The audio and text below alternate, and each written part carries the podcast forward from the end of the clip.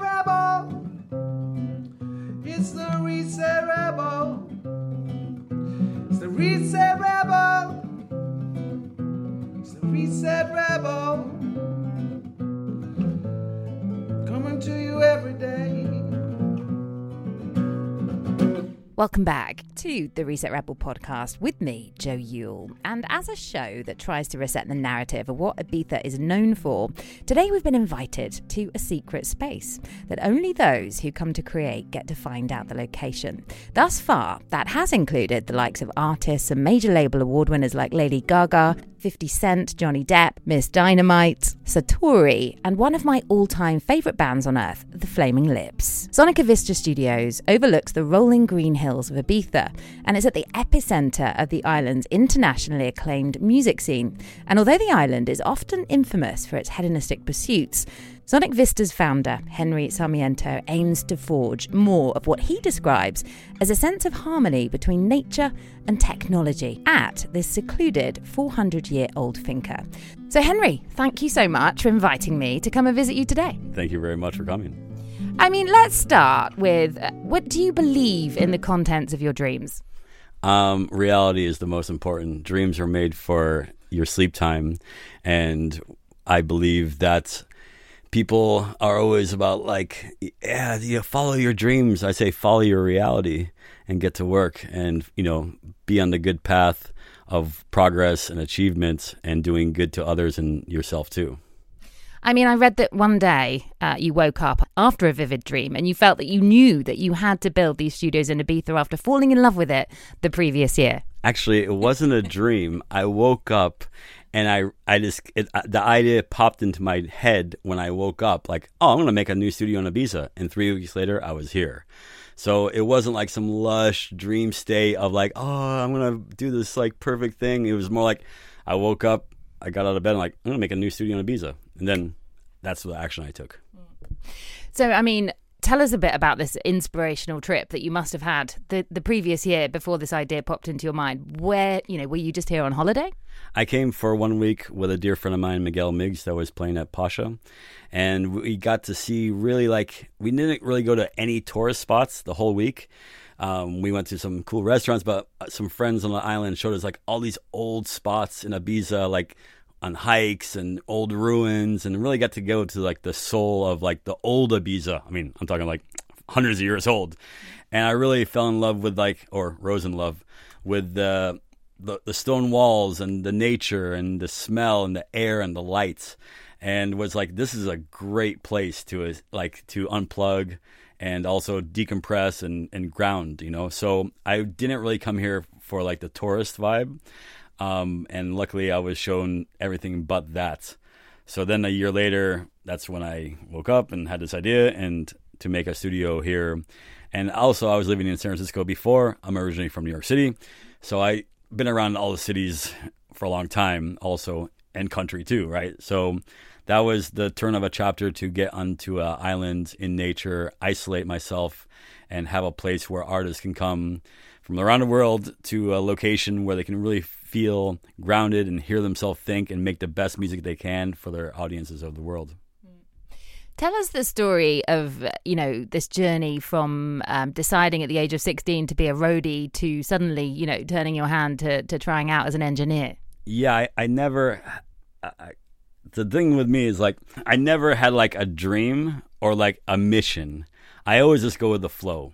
And the whole thing that happened to me when I was uh, 16 was I hitchhiked to a concert because um, it was uh, two hours away. And I was in Vermont and I was going to Hartford, Connecticut to see this band I was a fan of. And I got picked up by the second car. And then I got there. I allocated like six hours to get there, but it had it took me two hours to get there. Um, and I was sitting behind the venue um, in the sunshine right? Because I had hours to kill until the show. And then suddenly, like, this truck pulls up and starts pulling in right where I was sitting. And I was like, hey, man, this truck can park anywhere. Why, like, right there where I'm sitting? I was actually sitting at the loading dock of the, of the venue. I didn't know it. And I got out of the way and I realized that the band, this is the, the crew and all the equipment for the band for that night. So I asked them, hey, like, I told him my story, like, yeah, I hitchhiked down here. You know, I have tickets for the concert, but like, you guys need any help? Because I'm totally bored, you know, like I have nothing to do. And they said, oh, yeah, yeah, you can help us, you know. So I helped them put all the equipment inside from the truck, helped them set up. Again, taking direction because I had no idea what I was doing. Um, and it was really an eye opener. Then they gave me like a backstage pass, and I got to hang out on the side of the stage the whole night while my friends are in the concert hall going, What's Henry doing on stage with his pass? And then uh, after the show, I was like, Hey, do you guys need help? They're like, Oh, yeah, even more now, you know? So I helped them load up the equipment, not knowing. Remember, I hitchhiked to the, the Hartford, Connecticut. I had no idea where I was on sleep. Didn't care. I was like, every minute it was the venture we'll figure that one out when it gets there. So then after the show, floated up the truck, and then I said, "Where are you guys playing tomorrow?" They're like, "Oh, we're going to go play in New York City." I'm like, "Oh man, that's where I'm originally from." Do you guys need some help? Like, yeah, come along with us, you know. So then I got in a truck. Then they went back to their uh, house. They partied until like eight in the morning or whatever, and I slept on the couch. And then we got they got up. I mean, everyone got up, and then we got in the truck and drove to New York City, and then set up for that show. And then the the crew was like, "Hey, when you get in the club, if anyone asks you, just say that you look young, but you're 21." Because I was 16, right? And uh, no one asked me anything. I did that show, set it up, and then uh, tore it down. Was there for the show, super cool. And then that night, drove back to Connecticut. I slept at their house on the couch. And then the next morning, I woke up and hitchhiked back home on Sunday. So when I got home, my mom was like, "Oh, did you spend the night at your friend's house in the next town?" Like, no, I went to Hartford, Connecticut, New York City. Like, what? It was an amazing experience. So from there was like the the root of the the bug of like, wow, the production side of things. It was like I would never know because people just buy concert tickets, go to the concert, and the band just shows up and plays, and you leave, everyone leaves, and then you don't know what it takes to set up and and uh, tear down. So from there that band was like, yeah, like if you ever want to come to the concerts, come early and you can help us set up. They're not paying me, of course. I'm just a fan helping them out. So I started doing that, driving to the concerts, and um, uh, yeah, helping them out and uh, making things happen. And then when I was 17, I decided to uh, move to California uh, with $200 in my pocket, and I moved to Santa Cruz. And uh, then I asked different bands, "Hey, you need some help because I have experience with uh, roading. You know, like I know how to take orders and, and move equipment and be responsible and not break shit." And then my friend that was a, a big engineer said, "Yeah, actually, I, we need a roadie. Okay, great. When do you start? Tomorrow. Okay, let's go." and it was for a, a very popular reggae band at the time, and they owned their own sound system. There was like a like a once they had everything in uh, together, right? So basically, um, two weeks in, the uh, my friend, the engineer, legend guy, yeah, he says, Henry, come over here. I'm like, what's up? Why are we? Why are you trying to be so shady? You know? He's like, in two, in six weeks, I'm gonna leave to Europe on another tour with a different band. I said, great. When are you coming back though? He's like, well, that's the thing. I'm not coming back. I'm like, who's gonna take over as engineer? He's like, you are. I'm like, me. I just started two weeks ago as the roadie. He's like, well, you got six weeks to learn. He's like, but the thing is, you can't. No one. You can't tell the band because I'm gonna tell the band the day before I leave because they're gonna be furious with me. so for the next six weeks, remember there was no internet, and anyone that can't figure a sign out now is lazy. Like you know, there's everything you can figure out. You know and communication ways to even ask someone, you know. So basically, for the next six weeks, two or three shows a week, I just like devour. And he also said, "Don't ask me any questions during the show. You know, like just figure it out yourself. watch me and listen to me, listen to what how I work and watch it." So I couldn't even ask him things because uh, he didn't want to get bothered with that. So, um, and then he said, "I said to him, yeah, but can I ask you a list of super smart questions the day before you leave?" He's like, "Yeah." we can do that. So the next six weeks, I was just like fully, you know, immersed. And I was so desperate for information. I was even going to the library, looking on books on sound that didn't help me because it wasn't about, you know, it was like the theory of sound, which really doesn't help in that situation. So then, uh, six weeks later, we're in San Jose, California. I see the band ha- getting into a circle. He's gonna tell the band. I zoom up in to the circle and he says, okay, "Guys, I got to tell you something. Like, uh, I'm leaving tomorrow to Europe, and I'm not coming back. I'm out of the band." and the band flips out super angry like what like you're in the middle of a tour like you can't leave because reggae engineers are like fifth band members like you know you just don't replace them all the time you know and he was with them for years anyway so they're like um who's gonna take over and and he's like henry is and like the band's like henry who i'm like hi uh uh, I'm, I'm I'm the roadie, you know, like I help you guys every weekend, you know, you know, they're paying me, right? So, um, but like, and the band leader came up to me like, "Can you do this?" I said, "Yes."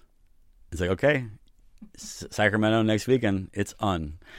So I went back to my friend, the engineer, after the, everyone cooled out because the band was furious at him, you know, because you know it's a, a very important position, you know, and you know, live dub mixing for reggae bands is like a very important thing.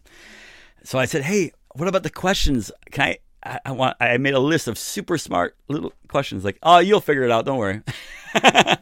so anyway, uh, the next Friday, Sacramento, you know, it was all on, right? So I had one roadie, one of their, and to help me, and then I had to do everything. And um, and during the show, it was very intimidating because some of their Sacramento crew was next to me at the console, you know, like screwface style, like trying to intimidate me, but I had no time for that.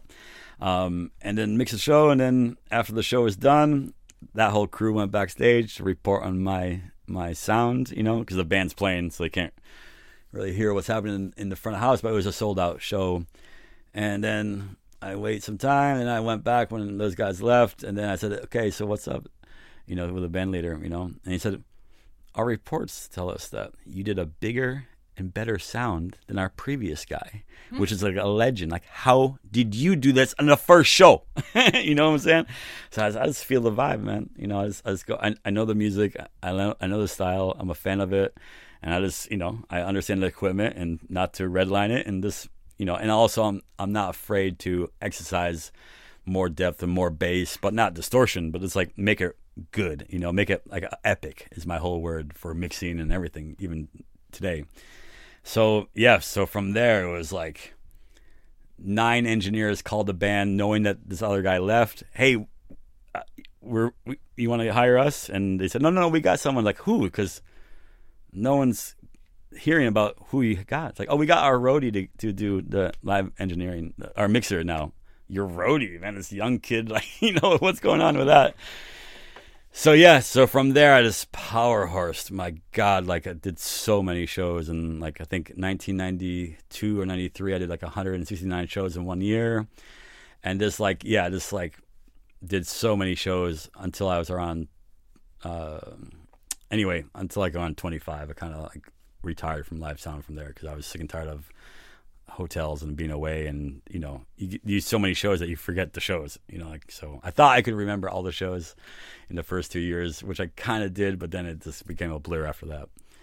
And then that band uh you know slowed down and then i refused to quit right? And the had band had problems you know um internal problems but i refused to quit even though it got dangerous and everything like that so I was like, if they go down, I go down with them. They gave me a chance, so I'm not gonna be like the guy, like, oh, I don't want to be around this dangerous situations. Like, yeah, I'm worried about my life, but well, it's, whatever. If it's time to go, it's time to go, right?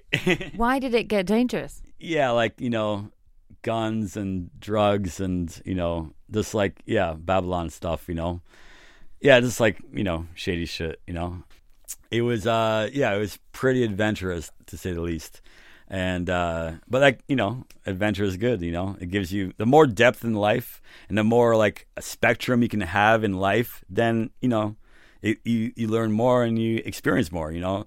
Everyone's trying to be all happy like super over happy in these stupid instagram memes but it's like hey happiness is emotion. If you want ultra happiness you gotta deal with ultra sadness and i don't think you can handle that. So my whole thing is like be content and also like don't be afraid to get you know like and culture and diversity like this see everything and go everywhere. Like you know i like you know just experience whatever even if it's not a good thing. Like hey it's part of your experience of life you know Would you say? I mean, a lot of people talk about this "fake it till you make it" thing. I mean, what's your opinion on that then? i i think that's a super lame uh term fake it till you make it like that's already like you're lying at the beginning like i didn't lie i was like he asked me like can you do this i said yes and I was confident I could do this because I figured it out. Like I know I'm not maybe like I, I never actually did it, but like I understand it because I've been around six weeks of it, two to shows a week for th- six weeks. So like I understand it. Like I'm not just going into it like no idea and say, oh, I can do this. Because if I if my gut was like, man, you you know, can you drive an airplane right now? Like no. You know, it's like give me some time. Like let me figure it out. Let me understand it, and then I, maybe in two weeks I can do it. But I can't just like do it. You know, so fake it till I make it. That's that's like a bunch of bullshit. It's emotional, not uh, vulgar, New York style, right? Um, but like, yeah. So like, you can't fake it till you make it. You just got to figure it out, and like, you better figure out how to swim before you go off the driving board. Uh, Just a little bit. It's like understand like what you're gonna do. Okay, you know, move your arms and legs. Don't breathe in the water. You know. So yeah, that was uh, quite an adventure. Then yeah, so the band at this one concert festival was like they called me backstage after the show. And It's like, hey, we're gonna take some time off and like you know we're, we're gonna let you go because we're gonna redo the band and like it's as you see it's really problematic. and like wow, we're so impressed that you never quit. Like anyone else would have quit like months ago because it was like really gnarly, you know? And like we're so impressed. Like you just didn't even have you're just full power into it and like never had like ever once that felt like he couldn't make the show happen. You know, it's like I'm there for the people and the, the band and the music, you know? So I had to no matter the fans don't know what's going on, but I gotta make that happen for them and for everyone, you know? I'm the one keeping the glue together from the stage, from the band, from the sound, from the music to the people. So like it's a lot of responsibility. So I'm not gonna quit because they're having internal problems, you know? So they were super impressed and like was taken back, like I didn't quit, you know. And but they said, Yeah, you have to go. We have to let you go. I said, no problem. That's better than than I'm not gonna quit. So uh, then I went back to Santa Cruz. I was there for like two days, going, what do I do now with my life? How did you manage then after that to hone that craft and, and to you know to be discovered by a man who directed the careers of the likes of you know Journey, Roxette, Steve Miller, Europe, and Mr. Big? Mr. Herbie Herbert. Okay, so uh, so I joined this other band two days after I got let go from the first band. They called me and say, "Hey, uh, we heard that. Uh, what are you doing right now?" I'm like, "Absolutely nothing." Um, like, "Hey, so people are saying that you're free." I'm like, "Yeah, yeah." Like, you want to go on tour with us? I'm like, "Yeah, great, let's go." They were an even bigger band, and I said, "When do we go?" Like tomorrow. I said, "Okay, let's go." So then I did that. And then we're in uh, 1995, I think 96, 95. We're at the Bammy Awards in San Francisco, and so award show in San Francisco for artists. And uh, the band I was with won three, which even Metallica only had won two. For some reason, we our fan was just, was so deep that they, we got three awards. First time ever any band did three awards at the Bammies. Even Metallica only won two, but our, we had such a, such a loyal fan base, and we kind of like you know the band promoted like, hey, you know, sign here, like uh, vote us in, you know. So they got it. So they were super impressed. So we headlined the show, and um, I was mixing the show on a Gamble EX56 console, which is extremely difficult, uh, very complicated board that I felt very uh, in tune with.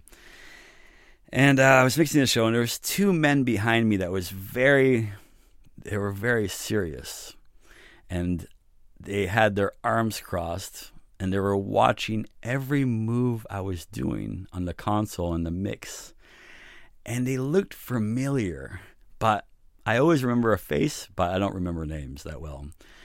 I said, "Who, are these people? I, they look familiar." And there were uh, they watched me the whole show, every move I did on the board, and the sound and everything. And then uh, when the show finished, one of them left, and the other man stayed and said to me like, "What's your name, son?" I'm like, "Henry Sarmiento." He's like, "You're pretty good on that mix board." I'm like, "Yeah, just do my thing." He's like he gives me a card. It's like, you should come down to the studio.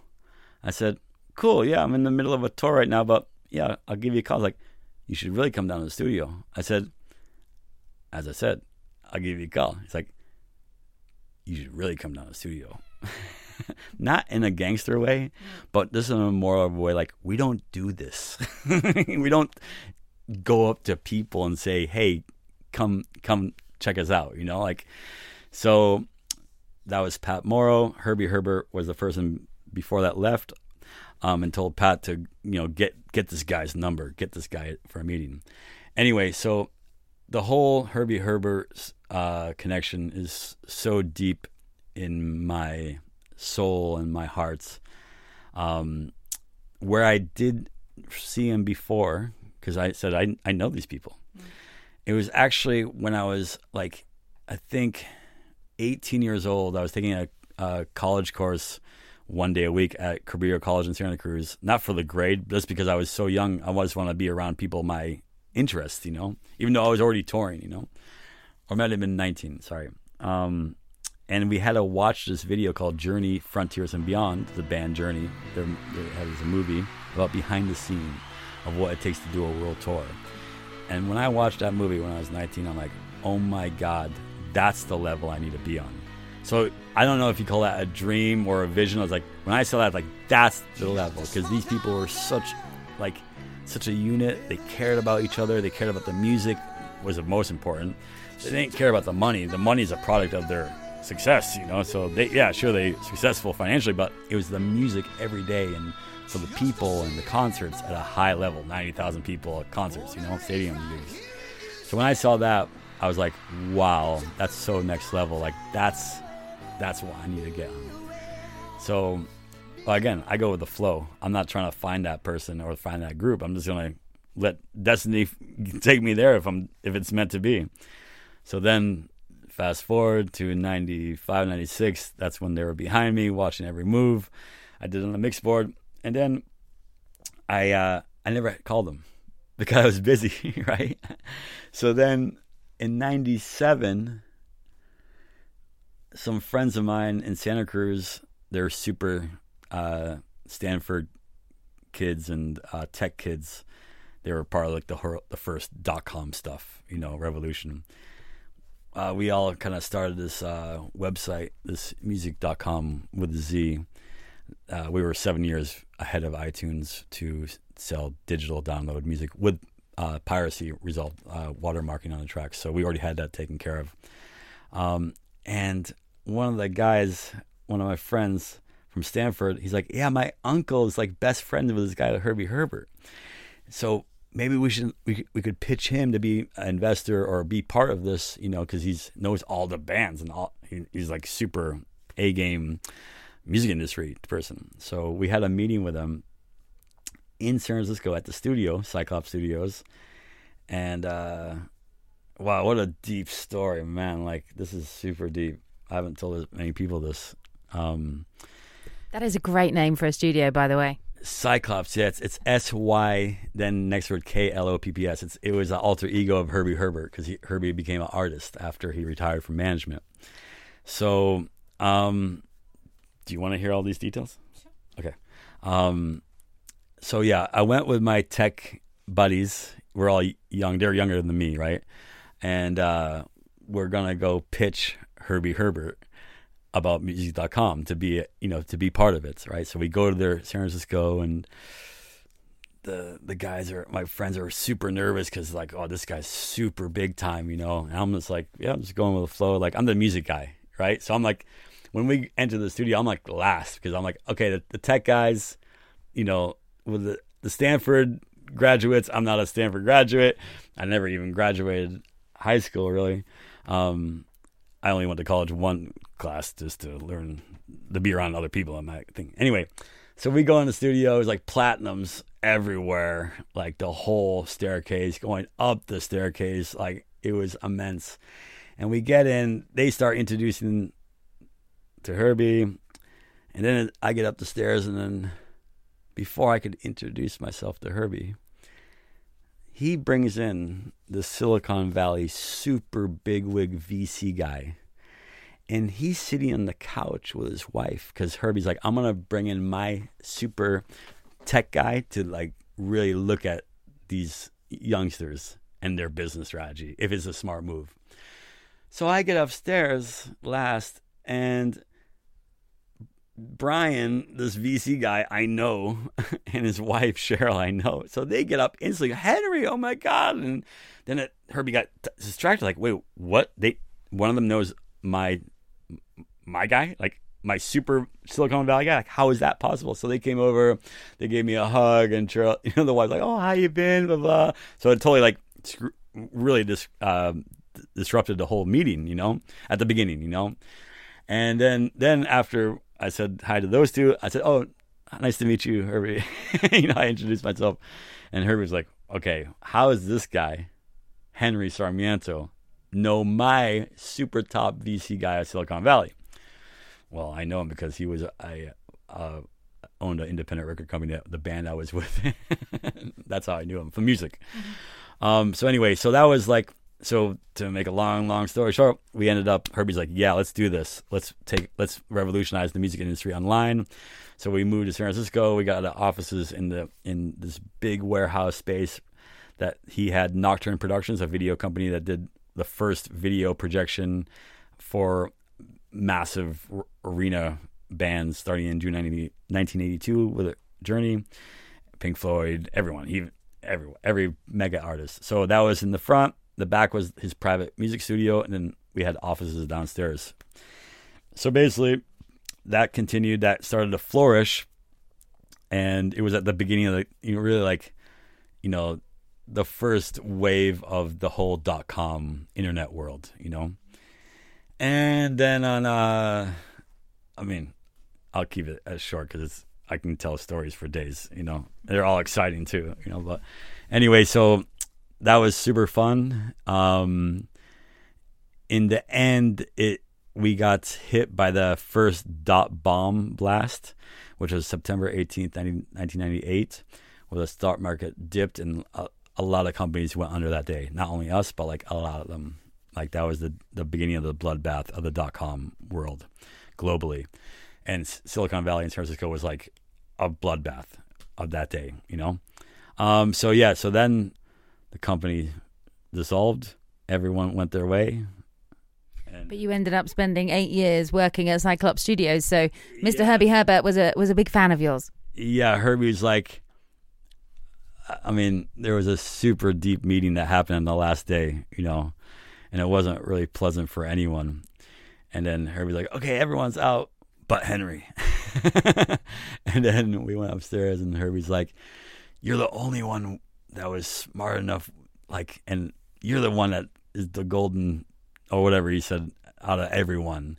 And uh, so you run the studio. Okay, bye. so then he never told me what to do. It's like, okay, you run the studio. It's like, yeah, but I never ran a studio before. I didn't say that, but I'm like, okay, I got to figure this out. It's like I always have to figure out stuff, you know, because I'm always that those situations like, okay, here's a responsibility, go for it, bye. So then I just instantly like just made it super epic, more epic than it was already, and really made it like this next level. And then added more studios to the years and a video studio, and blah, blah, blah. we had five studios then at the end of it. So yeah, that was a super magical. Herbie Herbert said, I believe one of the most important humans to ever exist on planet Earth because what he's done for artists and music and fans.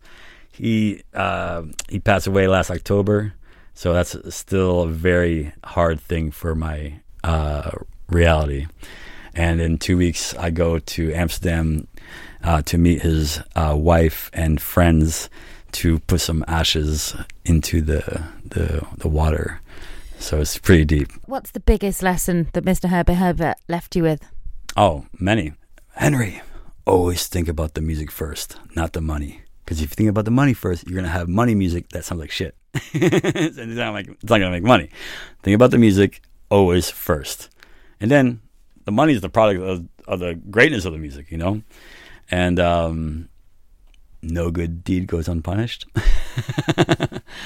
And uh, yeah, there's many things. There's uh, there's a Netflix. Oh, actually, I don't know if I can even say that right now. But yeah, there's going to be some movie thing coming out on him, which is rightfully deserved for him and his what he's done to the thousands of people and and then millions and millions of fans. You know, so pretty cool. So there's a little bit of Herbie in uh, Ibiza, basically within this studio somewhere. I mean, oh. his his inspiration and his words and his wisdom must be infusing this very environment that we're sitting in right now. And how would you how would you say you bring that to the fore in in the kind of work that you've been doing recently? I I always say that I represent him, like I honor him, and represent every day with his philosophies and his words of wisdom to any one of um, I call it the Sonic Vista alumni, people that have come in as interns, and then I just, you know, it's one of the first things I say: watch that movie, that the movie that I saw at 19, watch that and see what the level they were on, you know. So yeah, definitely like, and there's a lot of people that have come through Sonic Vista as interns and then have gone on to do great things, of course, you know. So it's about incubating talent, and but doing it with purpose of like really about the music and the artist and not the ego, not the stardom, not the the not the you know the fame game. Not, not that stuff is irrelevant. You know the Kardashian effect. Who cares a shit about that shit? You know what I'm saying? Like that's there's being famous for being famous. Like no no no. It's like it's about. I mean, I deal with music and I deal with artists, and it's you know it's extremely uh, not an easy thing. People, oh, it must be yeah, I know how to do it. I've been doing it for over 30 years. Like it's it's part of me. I sacrifice and dedicate my life to it. So it's like, you know, it's it's smooth for me. I know, you know, lots of ex- different experiences. So um yeah, it's about doing the right thing and doing the best you can every day and doing it for the purpose of the goodness of music and to touch people's hearts and souls. That's the intention. It's all about intention, right? Like everything we do in life is all about intention. Like whether you go to the kitchen, you well, uh, my intent is to get some food, you know. But the thing is, is today's society is people kind of like distraction is a big thing, and intention is more like I want to become famous and and rich or popular. I want more likes on my Instagram, or it's like it's, it's nothing, and then you know it, it means nothing. It doesn't matter. I'm sure there's a lot of people that come here with the best of intentions, and uh, you know, distraction can can pop up in the mix on an island like this one. I mean, how do you manage that? I have a natural filter system, so in a some magazine interview a couple years back, people were trying to get some dirt out of me. I said, and I told them a story that was not impressive for them because it was a true story to me, it was a crazy story, but it wasn't impressive because like, no, but we want to hear about like people like you know doing drugs in the studio and like falling down and like you know like some drama shit. I'm like, that doesn't happen here. Like everyone's professional. Like everyone is here on purpose to get their thing, and they also they have a time limit. They got to catch a flight, whether it's a day or two or a week or whatever. Like they're not here just hanging out. Like we're they come to work. So I've never had any issues with any artist being stupid or like having drugs get in the way or alcohol or you know hookers or whatever. You know, it's like no, people are like dedicated. So, but the, you know, I think there is a natural filter system. I have, I do have, and Sonic Vista has that. If people see like, oh, this guy's super pro, like, oh, we, we won't call him. it's like good, don't don't call me. You know. I think, you know, that brings us full circle really to the work you are doing here on the island and uh, where you are now, and a place that Satori, for example, one of my favourite artists actually, uh, randomly. Um, but he described a few weeks ago uh, this place as a place where he feels most inspired in a recent uh, magazine article. So, you know, I gather that you two came up with a pretty unusual recording process that involved re recording everything via a speaker. Um, can you tell us just a little bit more about, you know, why you chose to create the music in that way? Yeah, so basically, I believe in two types of genres of music great music and the rest of the shit. So basically, I work with, I've always have worked with all types of artists. You know, I'm not pigeonholed into one style of music. You know, the only music I'm pigeonholed is great music. I just want to work with great artists and great music.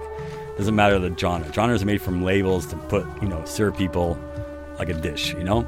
So, um, Satori, uh, super, super brother, super talented human being, great heart, extremely super deep in his music and always evolving and always wanting to just find more extension in the music, you know? Hyper creative, amazing artist, amazing human. So basically, so I met Satori, I think at the beginning of 2020, and then, you know, the whole world went to crazy. And then um, I mastered a record for him, and um, then I I said, hey, like, uh, let me know if you ever need any mixing, you know, because that's what I do. And, you know, electronic artists don't really, they kind of do everything themselves, you know, which I see as like a total lonely experience for them, and also it's not going to be that as good as getting some team pe- people on board. You know, especially someone that does that like for years. You know, so um, he's like, yeah, let's try it. You know, then I did the first one. He's like, oh my god, how did he get that sound?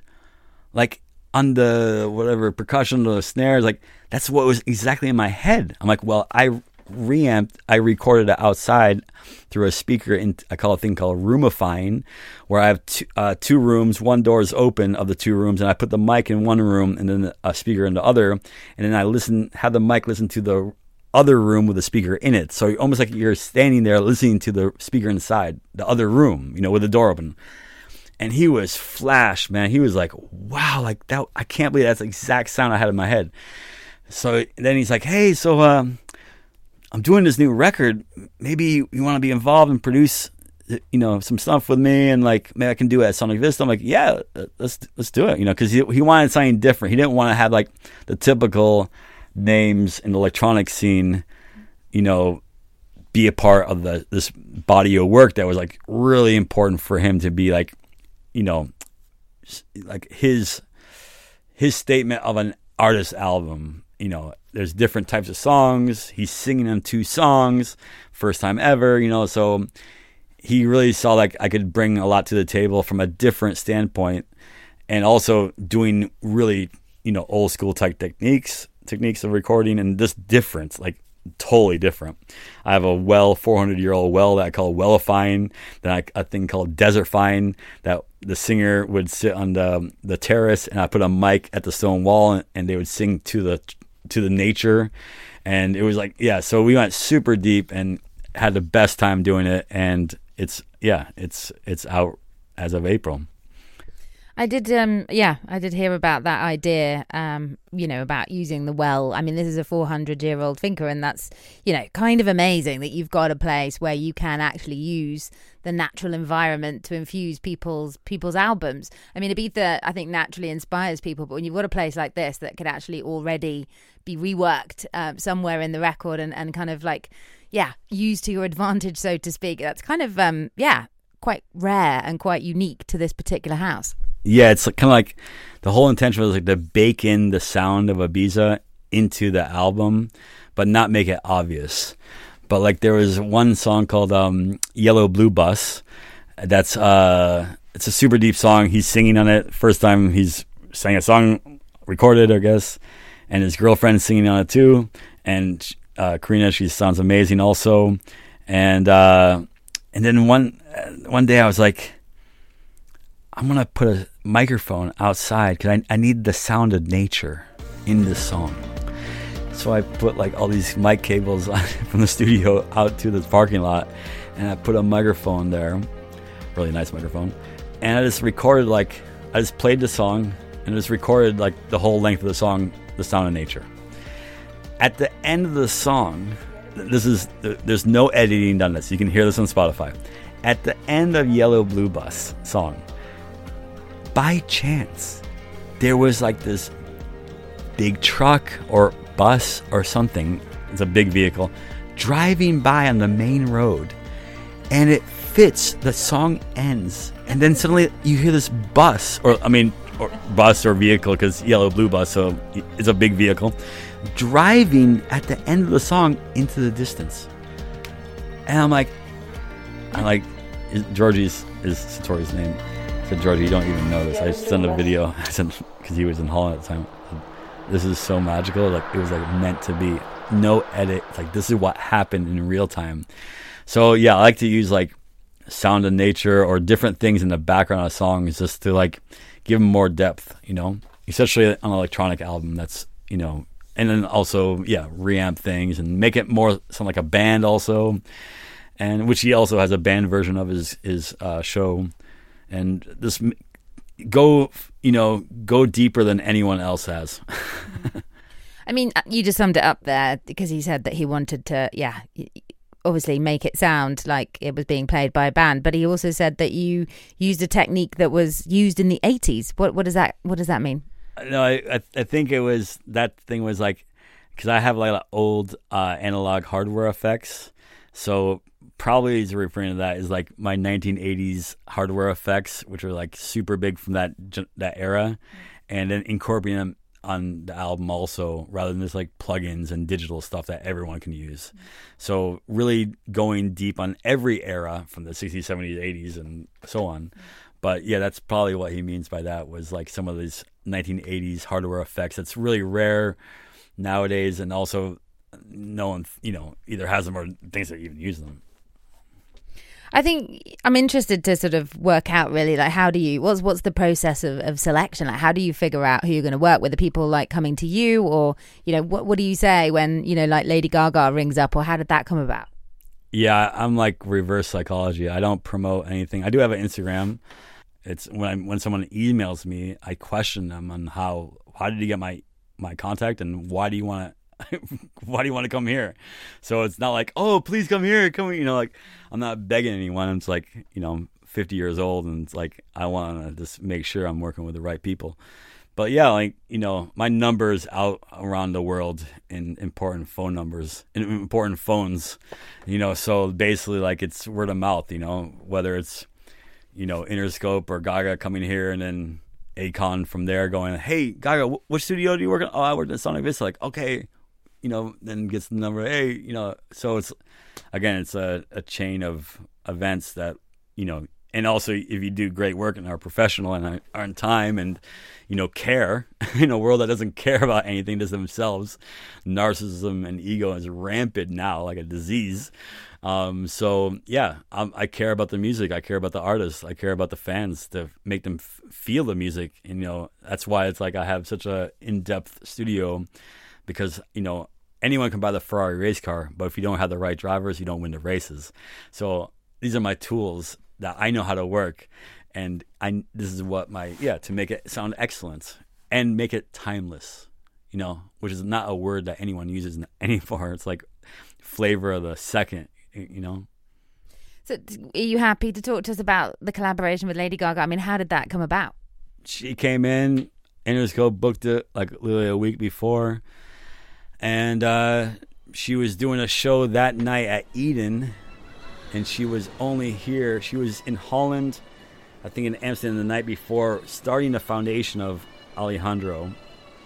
Um, and then she came in midday with Red One and some of her team, but it was basically just Red One, myself, and Gaga in the studio, and then they got to work, and uh, you know she wrote and you know the lyrics and and uh, did some more melody stuff or keyboard stuff, and um, yeah, super. She's super talented. Like she's on the next level. Like she's super next level. I mean, she's a great inspiration for other artists to get their shit in gear. You know, it's like if you can get like close to Gaga level as a musician, as a singer, you know, like as, someone a muso, like someone being so deep in music. You know, that that's the thing you know, like not I'm talking about the success of fame. I'm talking about like or being popular. I'm talking about like just having your dedication and sacrifice in music and whatever it takes, like in it, you know. So obviously, I worked with her in 2009. That's at the beginning of her career. You know, her it started going big.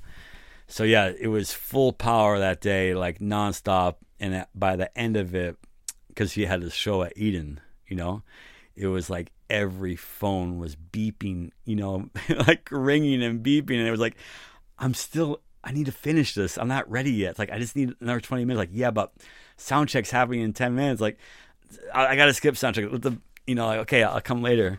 And then it got to the point where like the show was starting, like, like I think like, like it was like 45 minutes until the show was starting and she was still here doing stuff and it was like like every phone was beeping and like he's like we gotta go now we gotta go you know? Then like some of the road manager come in like hey you know like we really gotta go like I'm I'm not I'm not finished yet like I need don't worry we're gonna get there like yeah but the show is in 45 minutes like I need 15 more minutes and then it's like then it's like okay now I can go and then it was like boom you know then they got in the vans and they drove right to the show I closed locked up the studio and then got in the car and drove immediately right there and I, I know where to park right? I mean they're just going backstage and going right in. So I parked and I zoomed up to the the whatever guest list or VIP entrance or whatever obviously, and then because I was, they're like, you gotta come, you know, you gotta come to the show, you know. So I went there, and I zoomed in, and uh,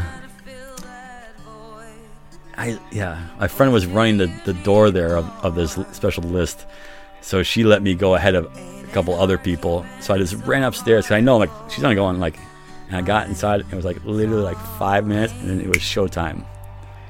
And I'm like, wow, like she's there was no time to even reflect of what happened today. you know, not even for me. I'm like, now I'm in a show like a Lady Gaga show in Eden. You know, like what? This is insane. Like we're 30 minutes, 35 minutes ago. We are in the studio, like in the zone, and then, then now it's showtime. You know, so yeah, full respect to her and her her creativity. You know, and her her master mind of of uh, everything. You know, of art, her fashion, House Gaga, you know, music, musical styles, incorporating like uh, no name or un, un uh, not famous remixers to be part of her all her remixes. You know, like yeah, incubating talent. You know, that's that's what it's all about. It's interesting because obviously we saw like Mark Ronson producing uh, on the recent documentary that came out, and you know, it kind of feels like you're a man that's basically your whole life been more behind the scenes. I mean, this is like a little, ca- well, it's a, it's a, it's a big cave of creativity, but it's not. You know, you're not out in the in the front of uh, of people's like musical production in the same way. So, what what made you kind of feel like you you prefer that role of being kind of here and in the mix rather than maybe kind of being more at the forefront of things? I mean, obviously, I used to do touring a lot before. I have had bands before back in the day. Um, but my whole thing is like, I know my purpose is like better that I'm behind the scene than trying to do some foreground stuff. And also, like, I, I also like, um, I'm a very private person. And before 2020, I call myself a social recluse. I'm, a, I'm everywhere, but I'm nowhere. But definitely, you know, the last two years, I'm definitely more of just straight up recluse. I do go out here and there, like you know, maybe do a restaurant or maybe to a show if it's worth it. Um, but yeah, I like to stay isolated and stay in the zone. Um, and stay in the soul of the songs I'm working with. What do you think about, you know, the musical footprint, if you like, of Ibiza being about kind of electronic music predominantly? I mean, obviously, Satori is a, is a different a different beast altogether in my mind. I mean, I remember when I saw him not too far down the road from here at WooMoon was the first time he came to my attention. I think it was about four or five years ago. That's I think before he kind of you know got elevated to the the, the level he is in now. And you know, and I love WooMoon. I think in some ways for the kind of electronic music they're bringing here, it is a little bit you know left of center and if I was going to listen to anything, that's the kind of night I'd probably go out to. But I, I wonder, you know, with the eclecticism of the kind of artists that you have brought here and the people you work with and your background, what do you feel? I mean, what do you, you know, have you experienced that kind of um, reaction from people that you want to work with about Ibiza being, you know, more renowned for this kind of electronic scene rather than the kind of projects that you perhaps have had your your um, footprint on more? Ibiza is a a rock in the Mediterranean and before there was DJs, there was live artists. It's not like the DJs started Ibiza. There was live artists before Ibiza. There was artists like Joni Mitchell. She writes it in her lyric of her song of California. It's like I went to Spain. I Didn't want to spend there too long because I wanted to go back to California, but I was going down the red roads and going to parties where it was Vogue and Rolling Stone. So I bought me a ticket. I caught a plane to Spain. Went to a party down a red. There were lots of pretty people there, reading Rolling Stone, reading Vogue. They said, How long can you hang around? I said, A week, maybe two, just until my skin turns brown, and I'm going home. Like the red roads, this is a Ibiza, you know, like so, like and then Dylan and Pink Floyd and Eric Clapton and all these other m- magical, you know, serious music musicians. Even maybe I think John Lennon. I saw a post a p- picture recently of John Lennon, some finca, and like, of course, everyone's been here, but also like, there's you know been even in the 30s and 40s artists coming here, whether it's painters or musical artists. So the DJ world got really explosive because there was a place where hedonism could exist and laws relaxed. But in today's society, no one looks at history. Like no one's even interested, you know. And also, it's like history, like oh, whatever, you know. Like, do even people nowadays remember Manumission? You know, Manumission was epic, you know. But that was like, I think it stopped in like 2008 or nine. Like that's like a long time ago, you know. So basically, like, I believe that Ibiza, you know, like look at Bes, B E S, you know. Then it went is the god of, uh, of dance and and uh, music, you know. So it's like this has been happening thousands of years, you know. So whatever music is current hip at the moment or being financial viable for the island's tourism is what it is. Obviously, you see a lot of more reggaeton now coming to Ushuaia and other clubs. So it's like Pacha, whatever. So it's like it's all good. Like everyone can exist here, you know, like all the music styles. You know, you know there should you know it's nice. It's a little bit more balanced out with. You know, I hear more musicians doing more gigs now in 2022. Obviously, you know, but like I like diversity of music. You know, Can Jordi down the street is like the most epic spot. Um, I bring all these artists there, and I even had Rami Jaffee from the Foo Fighters perform there with Jesse Green from Pink for Vicente's birthday. It, it, was epic. It's it's in the book, the Can Jordi book. It's like the most famous show, the most epic show ever at Can Jordi in 20 years or something. I did that for his birthday because he deserves it because he's a great man and great heart for uh, the community. Uh, you also worked with um, talking about Can Jordi uh, Blues Station. I mean, have you actually? There was a, a local band that you worked with, Rels, Reels. Yeah, so they're like from Ibiza. They're all from Ibiza, and they're like this like rock band that is super cool, and they're super amazing musicians and singers. Like they're really, really great musicians. Like, it surprised me at their level of dedication, and they practiced for like a year and a half before they did their first gig. you know, like, and they're always on time, and their ears are just like amazing. I love working with them. I'm actually in the middle of their, or we finished two songs of their 10 or 13 song album, so it's gonna take us another year to do. But um, yeah, so there's new material that's got released also. Uh, so yeah, Reels are super cool. They're great musicians, great singing, great lyrics. They're all about the island, you know, because Reels means roots, you know, and they're like the uh, like the poster band of Ibiza, talking about singing about Ibiza, everything about Ibiza. But they're like they're super talented musicians, like really good. Their timing is excellent. Their pitch is excellent. It's a pleasure to work with them. Yep. That's interesting because you know I don't think anybody really knows that you know until you live here that there's a bit of a rock scene going on, and there are you know a couple of places even just on the drive here. But I think you know it is something I think that you know isn't like it's almost like the underground music scene of uh, you know techno. It's the rock world of Ibiza and the blues and the fact that they have actual rock festivals in San Jose and no one really knows about that. Yeah, yeah, yeah. I mean, definitely. Like think about it. Like history again. Franco was a serious man. and he didn't like the Western music. So you get that from the army bases, the American, you know, the bases that were here. So then that inf- that infiltrated, you know, into the culture of Spain. And Spain loves rock and blues, you know, and you know that's why Foo Fighters are like huge in Spain, you know, or, or blues are huge in Spain, you know.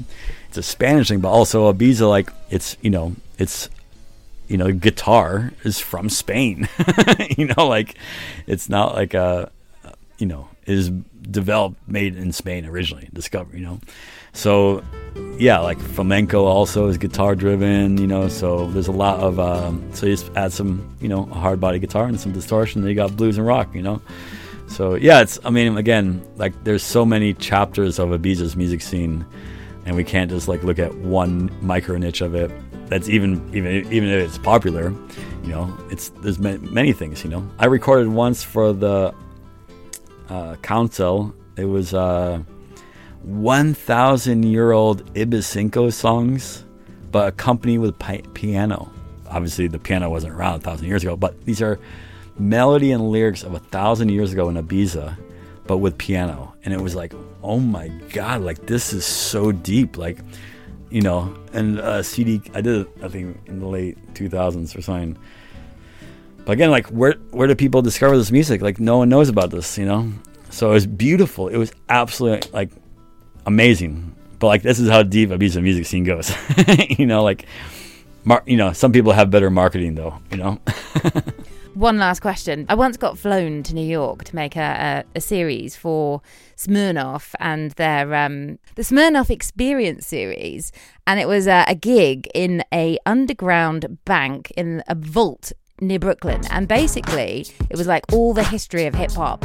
And I got to interview like Nas and, you know, a lot of like the old kind of legends of hip hop mixed in with some of the new ones. So it was like uh, Pharrell Williams, I got to chat to. I got to speak to Dizzee Rascal. Grandmaster Flash was there. Kelis popped out. It was insane. It was like actually probably one of the best gigs that I ever went to.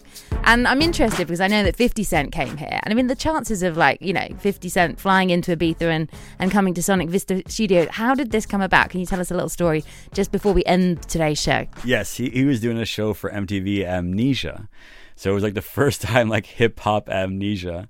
And it was like, that was the most epic show ever. So again, they booked a studio. His crew in, in New York reached out to me, said, "Hey, we want 50 wants to come in the studio at noon." Okay, we, you know, so they came in at noon, and he was great. Like 50 Cent is an amazing gentleman and, and extremely talented human being. Yeah, 50 Cent came in to the studio. He had all his security team and uh, road managers outside, and it was just only me and him. And he says to me like, "Where are you from?" I said, "New York City." He's like, "How long you been doing this for?" I'm like, whatever that year was, uh, you know, 25 years. He's like, let's make some hits.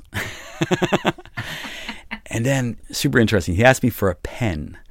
And I, and I went to my corner here and I grabbed my pen because I have like two different types of pens. And he noticed that there weren't like a pen anywhere. So I gave him the pen. This is right at the beginning of the session. He started writing the lyrics, then we started recording. Um, 50 Cent on a mic sounds like a record. It's like it's perfect. It's like it's like finished. This is him getting the mic. And then um so we did the whole day and then uh it was time to go.